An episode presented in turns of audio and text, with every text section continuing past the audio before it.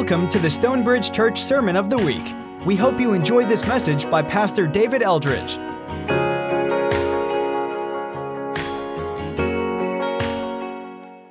So, we're going to take a break from Mark for two weeks.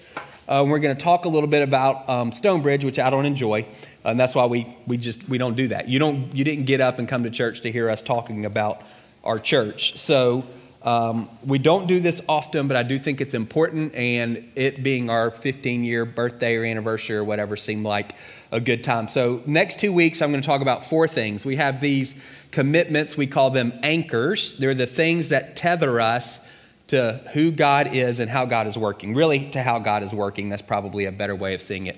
These anchors keep us connected to how God wants to work in us and how God wants to work through us. Isaiah 61 talks about an oak of righteousness. And in my mind, when we started Stonebridge way back when, that was what I was looking for. What does it look like for us as a church to help people become oaks of righteousness? And when I think about trees, I think about their roots and wanting those roots to grow deep so that those trees can stand up when things get difficult, and branches that are broad, branches that spread out a long way. And those were, so those were the two things that were in my mind. And these anchors kind of fall under both of those categories. There are two of them, and the ones we're going to look at this morning, which really have to do with what God is doing in us. There are roots. Romans um, 8.29, that God has predestined us to be conformed to the image of Jesus. In Galatians 5.25, we want to be led by the Spirit. So those two things, we think about what God is doing in us. Next week, we'll talk about our branches. What does God want to do through us? How does He want to work through us in our community? You heard a couple of people, Scott and Susan, I know I could hear them from the back, shared about how God has spoken to them and led them in some, they called it doing their deal. That's one of the phrases that we use. How does God want to work through us in our community? And that's Ephesians 2.10 and then Jeremiah 29, 4 through 7, that God plants us somewhere. We talk about finding your Marietta. Stonebridge is situated in this city. The city's not better than any other. It's just where God has put us. And so we want to do our best to bless the community where He has put us. And we want everybody to figure out, well, where's God put me? It might not be in Marietta. It might be in Kennesaw. It might be Acworth. It might be Athens. It might be some other place. And what does it look like for you to take responsibility for that? So that's what we'll talk about next week. So in and out or in and through. I'm going to give you a ton of information, too much for one morning. There's tons of slides. They'll all be posted tomorrow when the sermon goes up. They're really there just they're not necessarily there for this morning. The idea would be that these are things as you get into small groups, Matt mentioned that. These are the, these are the things your small group is helping you grow in, whether that's explicitly the topic or not. All of our small group leaders are aware, like this, this is what we want to see. These are, these are the areas where we want to see people grow. When I think about our church, why did God call us to plant a church? There are already plenty of good churches in Marietta. These four things, it's, it's kind of it for me if we can see more and more people growing in these four anchors, then I think we'll see more and more change happen in our city. So, first two, Romans 8:29. I just mentioned that one. God, those whom God has foreknown, those we foreknew, He's predestined. He decided beforehand to conform us into the image of Jesus so that Jesus could be the firstborn of many brothers and sisters. So God's forming a family he adopts us into his family as sons and daughters. And then he says, I want to, I want to make y'all look as much like your older brother as I can. Our older brother is Jesus. And we know that's not physical, that's internal, that's our heart that's character. So, this is something that God has been in God's mind, that idea of predestined, something that he's, we would say he's always wanted to do, at least all the way back to the fall. Adam and Eve created in the image of God. They fall, sin disfigures or mars that image, and then God has been working to restore it. He's been working to restore that image in all of his creation, particularly in his children. And so that's what God is doing. What exactly does that begin to look like in our life. What is the character of Jesus? Galatians 5 lists the nine fruit of the Spirit. Those will be behind me. There's definitions. I'm not going to take time to read them. You can click a picture or you can um, look at them tomorrow when we post them. Love, joy, peace, patience, kindness, goodness, gentleness, faithfulness, and self control. That is the character of Jesus. So when we talk about being conformed into his image, that's what God is trying to do. He's trying to make us more loving, more joyful, more patient, more kind, more have, to have more self control. That's the work that he's doing. In a lot of ways, though, that's just a list of terms with definitions. It's good to internalize that. It's good to keep that in your heart and in your mind. I think one of the places where we miss understanding and growing in the character of Jesus is actually in the Gospels Matthew, Mark, Luke, and John. A lot of our Bibles have Jesus' words in red, and so that's what we're drawn to, is what he says. And we should be. He's the wisest man who ever lived. And so we want to grab onto his words. Oftentimes, character is seen most through what people do. And so I want to encourage you. I've said this before you don't need to go a long time without reading one of those four books. I love the kind of read the Bible in a year plans that people are on. My only issue with those is sometimes you read those four gospels and then it's a whole year before you circle back, which is a long time. I'm not do it. You want to read the Bible in a year, do it. I would just say keep those maybe space out Matthew, Mark, Luke and John over the course of the year. All of the books are important. Those four are the most important. They're the clearest revelation we have of who Jesus is, and He's the clearest revelation of who the Father is. We got to get to know Him better. And I would encourage you the next time you read one of those four books, if your Bible has Jesus' words in red, absolutely grab onto those. Also, look at what's in black. Look at what Jesus is doing. And what does that say about who he is? One of the most iconic scenes in all of the Gospels is Jesus washing the feet of his disciples. John 13. What does that say about who he is? That he washes the feet of someone who betrays him, someone who denies him, and 10 people who desert him. And he knows all of that. John says before he starts, he knows all that stuff's about to happen. And he washes their feet. Who's doing that? We have a hard time washing the feet of people we love, much less people are about to stab us in the back, say they don't even know us, and run away when we need them the most. What does that say about his character? What does it say about the character of Jesus that he constantly is touching people physically who probably have, who haven't been touched in years? Because whatever their condition is is considered contagious. It's unclean, and so nobody's going to touch them. They've got to go through this rigmarole to be clean again. What does that say about him? What does it say about him that when he is literally dying on the cross, he says to John, I want you to take care of my mom? What does that say about his character? So I just encourage you, Matthew, Mark, Luke, and John, absolutely read the red. We want to, his words are life, and we want to know them. Also, look at what's in black. Look at his character, what you see through his actions. Ask the Holy Spirit, what does this say about him?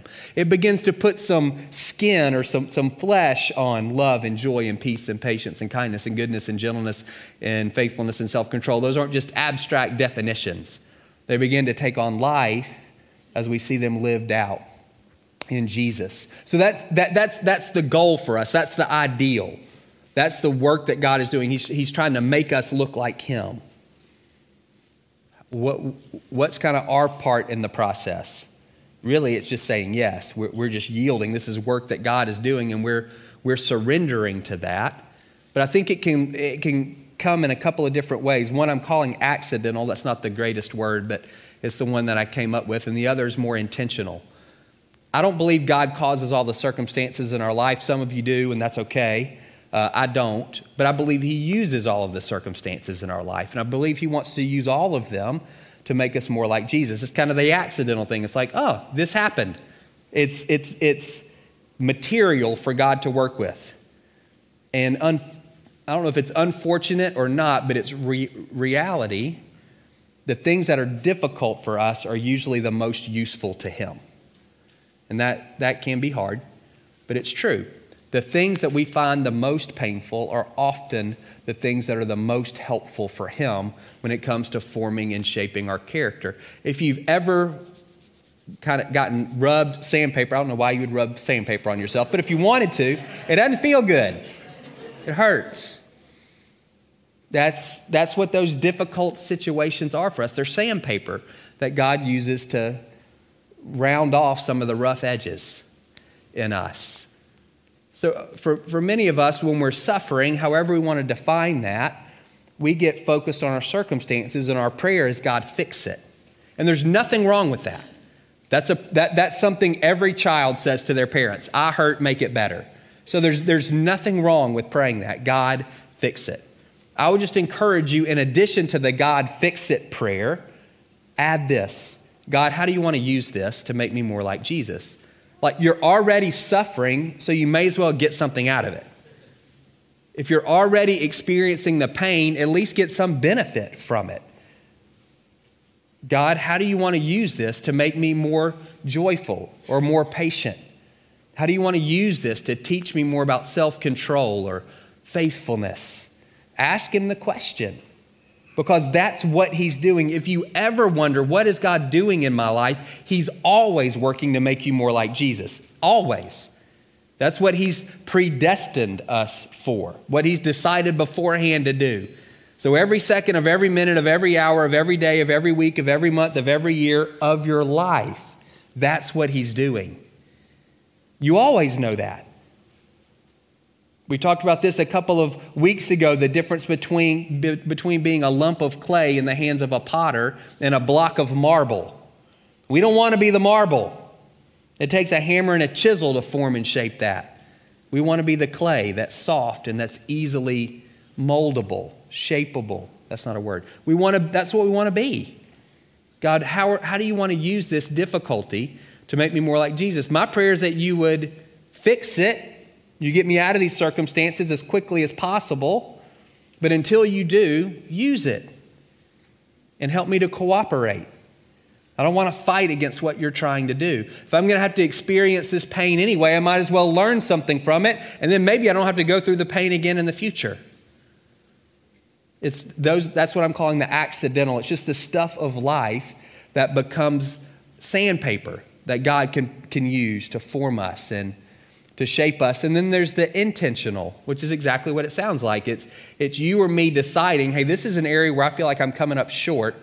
God, help me grow. I do one a year. So for the past seven years, I've, I've grabbed on end of December, beginning of January, I pick something and say, all right, this is, this is the thing. It doesn't do me any good to compare Monday to Tuesday. I hadn't changed that much. It doesn't do me a whole lot of good to compare January to February because I hadn't changed that much. But over the course of six months or nine months or 12 months, God can do some work in me. This is long and slow work of a lifetime. Think about how long it takes to go from a seed to fruit. That's a process. This type of character formation, it's deep and it takes some time. So for me, it's one thing a year. The thing I'm working on this year is to be still. That's and that's very I, I, I get really practical. I, I'm not I don't do this big kind of God make me more patient. That's too broad for me. So what I'm thinking about this year, and the, when I pray three, four, five times a week, I'm saying, God, I, this morning, God, help me to be still. When somebody's talking to me, my mind's always running. Help me to focus in on them and what they're saying. There's in my house, it has been said multiple times. Can you stop walking when I'm talking to you? I'm going somewhere. Just talk louder. That's not, I, stop. Be still. Be still. That probably fits under the idea of self control, maybe. It's very practical for me. One year it was apologize quickly. Don't wait, just do that. Practice that. One year it was encourage frequently. So, those are the kinds of things that for me, they're, they're very practical, they're nitty gritty, they're micro level, but they fit under those nine attributes. And I'm trying to be intentional. And I'm not trying to, I'm not trying to get way better from January 1st to January 2nd. I'm trying to get some better from January 1st to December 31st. Long and deep work, forming and shaping. That's the intention. I'd encourage you to think about that. You can't, it's not nine things at once. What's one? If, if you're not sure, just listen to the people around you. They'll tell you where you need to grow. They will. Just listen. God, help me to hear and they will. They'll let you know. Second, Galatians 5:25. We want to be led by the Spirit. Those who, because we live by the Spirit, we want to be led by Him, or we want to, to keep in step with Him, or we want to follow Him in every area of our life. This is nebulous. This one can be hard to grab onto. Being conformed into the image of Jesus, I feel like that's something that we can get pretty easily, at least intellectually, what's going on. There are these attributes, there's this character, and we need to ask the Lord to make us more like that To be led is much more difficult. Actually, in 15 years, one of the things that, we that, that people in our church have had the biggest struggle with is the idea that God speaks to us. That's, that's a hard thing for some people. It, it can almost sound heretical. It can sound like, well, what about the Bible? And are, you, and are you saying that what God says to me, saying to everybody? And there are all kinds of kind of rabbit trails that we can run down where we can get lost. So I want to try to unpack that a little bit. To me, what's most helpful when I think about being led by the Holy Spirit is actually to think of Jesus as my good shepherd. John 10, Jesus is a good shepherd. His sheep know, he knows his sheep, they know him. We know his voice, we follow him. You can read that passage. Psalm 23, probably the most well known passage in the Old Testament. The Lord is my shepherd, I shall not want makes me lie down in green pastures, leads me by quiet waters, restores my soul, guides me in right paths for his name's sake. This idea of Jesus as a shepherd, and to keep in mind, Near Eastern or Middle Eastern shepherds, they led their sheep from the front. And that's really important. They're not behind, they're in front. And their sheep follow after them. So, a couple of contrasts that may be helpful. We're led we're not dragged. You're not a dog on a leash, and Jesus is trying to pull you in a direction that you don't want to go. He doesn't do that. The Holy Spirit convicts, the Holy Spirit urges, the Holy Spirit encourages. The Holy Spirit does not coerce. He's not going to make you do something that you've dug in your heels and say, I'm just not going to do. Have you ever seen a sheep on a leash? No. In their little bitty small sheep brains, they're following the shepherd because they know whatever it means for a sheep to know. If I follow that guy, I'm going to get food, I'm going to get water, and he's going to take care of me. There's a, a yielding on our part, a submissiveness, a surrender on our part. We're led, we're not lured. You're not a fish that your flesh, the world, and the devil lure you. One of the New Testament words for sin is to cross a boundary. So I think about a path, and God wants me to walk this path. It's never straight. He wants me to walk on this path. And what the my flesh and the world and the devil are trying to do is they're trying to entice me. Just step off. Cross that boundary. Move off the path that God has laid out for you. You're not a fish. Jesus doesn't entice, He leads and expects us to follow. You're a sheep, you're not a cow, you're not driven. Ranchers drive cows from behind, shepherds lead sheep from the front. We can be driven by some things that in our society are considered good. We can be driven by desire, desire to achieve. A lot of you have that disease, a desire to succeed, a desire to make a mark, to make a difference. Our high school, which I went to and I love, a desire to be somebody. All of those things can be can drive us, push us from behind. Jesus leads us from the front. We can be driven by fear. Fear of being left behind or left out, fear of losing, fear of failing, fear of being poor, whatever that is. We can be driven by expectations, our own expectations of ourselves or other people's expectations of us. We can be driven by wounds in our heart, hurts that we have that, uh, that are not healed can drive us to make all kinds of bad decisions. None of that stuff is the way the Holy Spirit wants to lead us. Jesus is our good shepherd. He's seated at the right hand of the Father. When you become a Christian, the Holy Spirit takes up residence in your heart. God within you, who wants to lead you and guide you to green pastures and quiet waters and down right paths for his namesake. You know his voice. And you're going, I don't know. You know his voice. He says you do.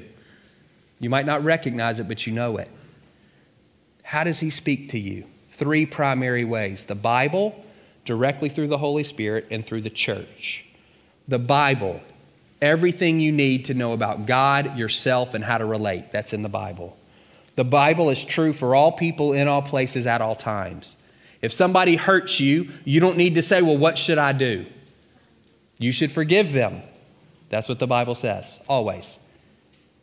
If you're having a hard time with your parents, you don't have to say, What should I do? You honor them. That's what the Bible says. Those things are always true for all people in all places at all times.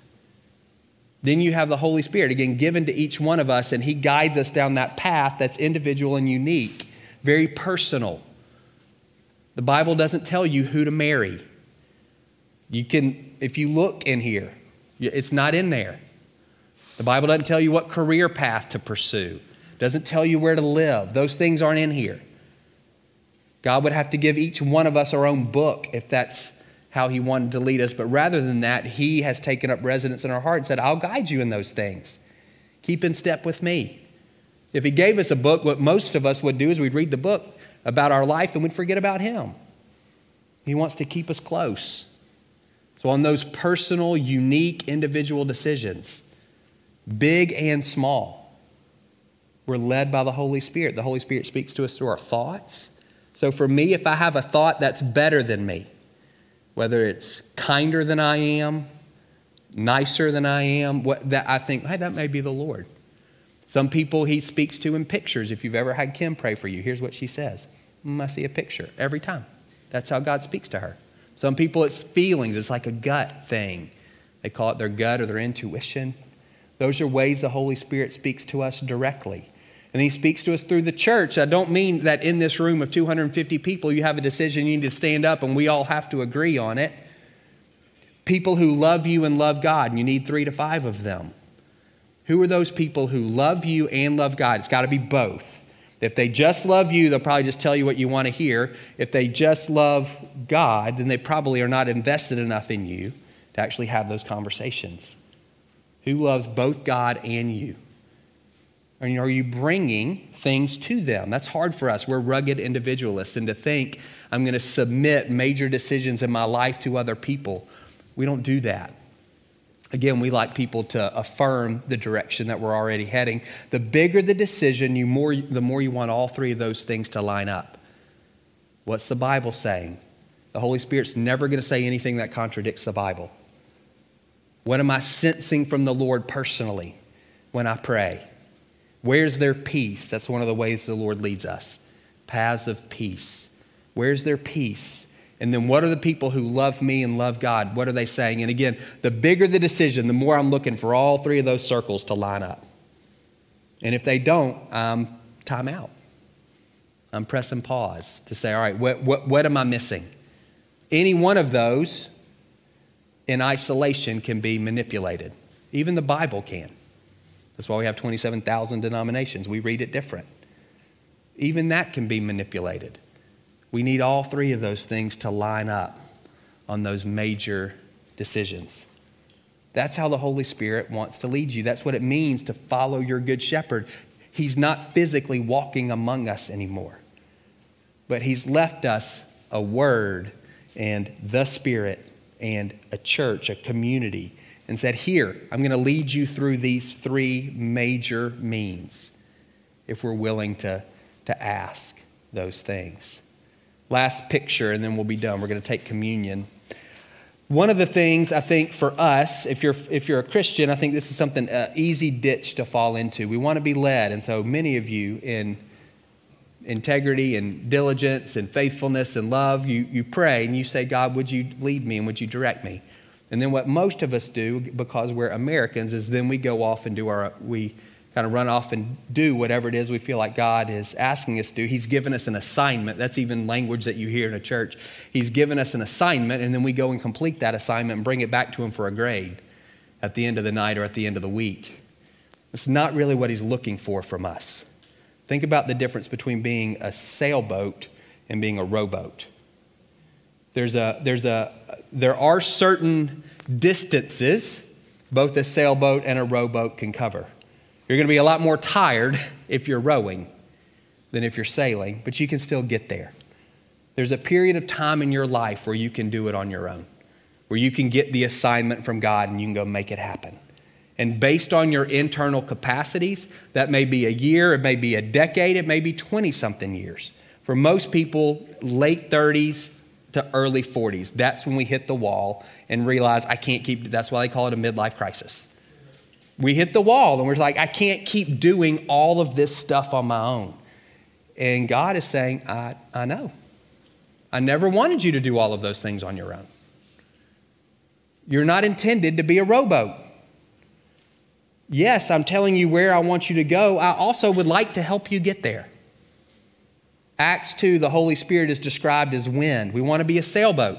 We do have responsibility to play. We have to put the sail up. We want to catch the wind. But we want our power source to be Him and not us. I don't want to get there because I can row really hard. I want to get there because the wind is pushing me there, empowering me, enabling me to get there. My thought is we got some rowboats in here this morning, and it's so easy to fall into that. We do it unintentionally and uh, it, it, subconsciously in a lot of ways. We just take back control. We rely on the good gifts that God has given us in our desire to be obedient. We want to do the right thing, we want to please Him, we want to honor Him. But it becomes very difficult for us to do in our own strength. I think it's something super easy, not super easy. It's simple. Those of you who are, this is an easy, excuse me, a simple one if you're married. Husbands, love your wives like Jesus loved the church. Can't be clearer. How did Jesus love the church? He died for the church. So, what does that look like for us? We talk about washing the feet of our spouses. Again, simple. That's not an easy thing to do. And if you're doing that in your own strength, at some point you run out. At some point, no matter how wonderful she is, she's going to forget to say thank you. And then you get resentful, or you're going to start keeping score in your mind. All of the things I've done for you, and you hadn't done enough for me, and you start doing all that. Rowboat or a sailboat? What are you relying on? And again, I think for many of us, it's super easy to fall into that rowboat category. Part of being led by the Holy Spirit is asking Him to empower you to do the things that He's calling you to do. You don't have to check in with God in the morning and get the assignment, then go and do your day on your own, and then check back in at the end of the day to see how you did. He wants to walk with us over the course of the day. Again, enabling and empowering, never making, but absolutely giving us the resources that we need. Communion reminds us of that. All that we need, everything that we need, Jesus gives to us. He's so much more than a cosmic eraser who just forgives us of our sins. He does that. But that's just the first step in a lifelong relationship with Him, again, where He wants to lead us and He wants to guide us. He wants to direct us as a good shepherd, and He wants to fill us and empower us to do the things that He's asking us to do. So I want to take a few minutes and pray. If you're helping with communion, you can come forward. If you are helping with ministry, you can as well. That's lots and lots of information that may not tie together super well in your mind, so don't worry about it. It's all, it'll all be there. This is a question I want you thinking about.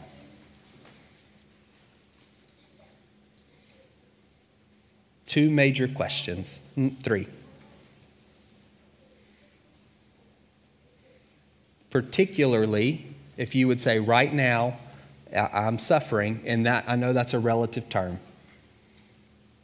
You don't live in Ukraine, you're not in a war zone. But if you would say, for me, this is suffering, would you ask this simple question God, how do you want to use this to make me more like Jesus? If you're willing, Father, I want to cooperate with you. I want to be a lump of clay in your hands, not a block of marble. I don't want you to have to use a hammer and a chisel.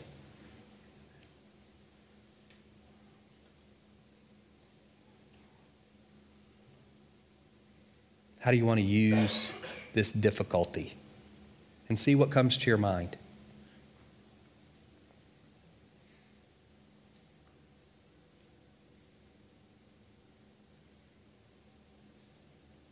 And then say yes. Okay.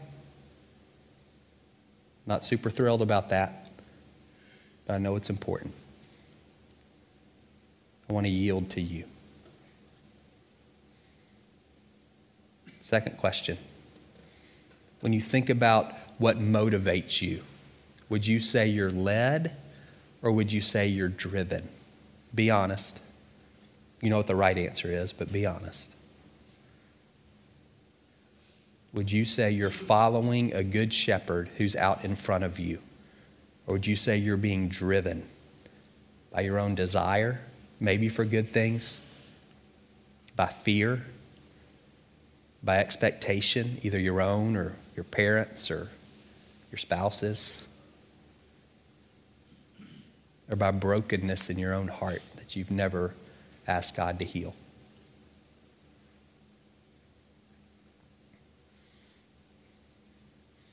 It may be piecemeal. You may be, say, you know, in these areas of my life, I do feel led, but when it comes to this, I'm driven.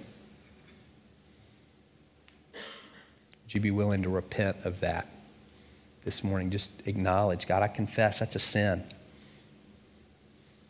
Jesus, I want to know you as my good shepherd. I, even as I take communion, it reminds me you laid down your life for me. You laid down your life for your sheep.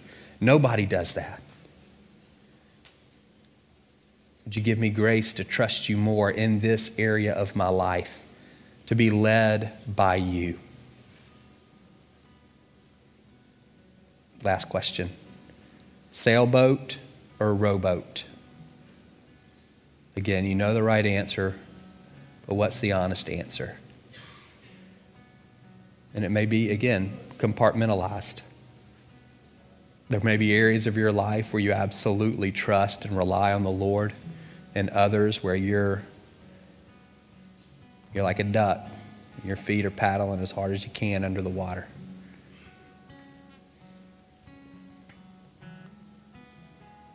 Same thing, if you're willing, would you repent? God, I confess that in this area of my life, it's difficult for me to trust you. I have a tendency to want to kind of make things happen or maybe even I don't know how to trust you. I don't even know what it means to be empowered by you. But I want to, so would you help me?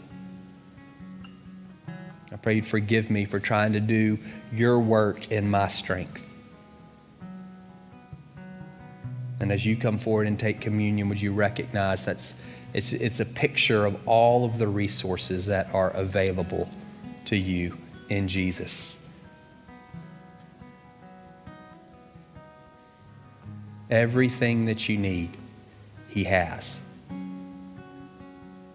And this bread and this juice that reminds us that our sins are forgiven, it's also, it's, that's, that's the, that's the entry point, that's the doorway into this ongoing relationship with our Father, again, who gives us everything that we need and even more than we can ask or imagine.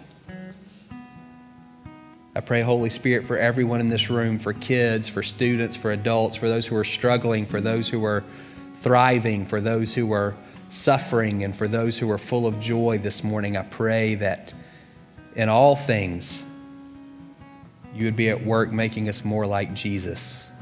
We want to take on that family resemblance. I pray that in all things, we would be led by our good shepherd and not driven by these other forces. And I pray that in in all things and in all ways, we will be moved along by, the, by, by your wind, Holy Spirit, by your power, and not by our own. So, would you help us as we take this reminder of all that Jesus did? I pray that it would be more than just a physical act, that you would feed our souls as well.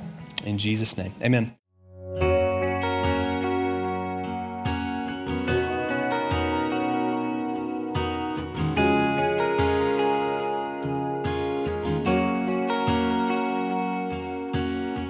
For listening to the Stonebridge Church Sermon of the Week.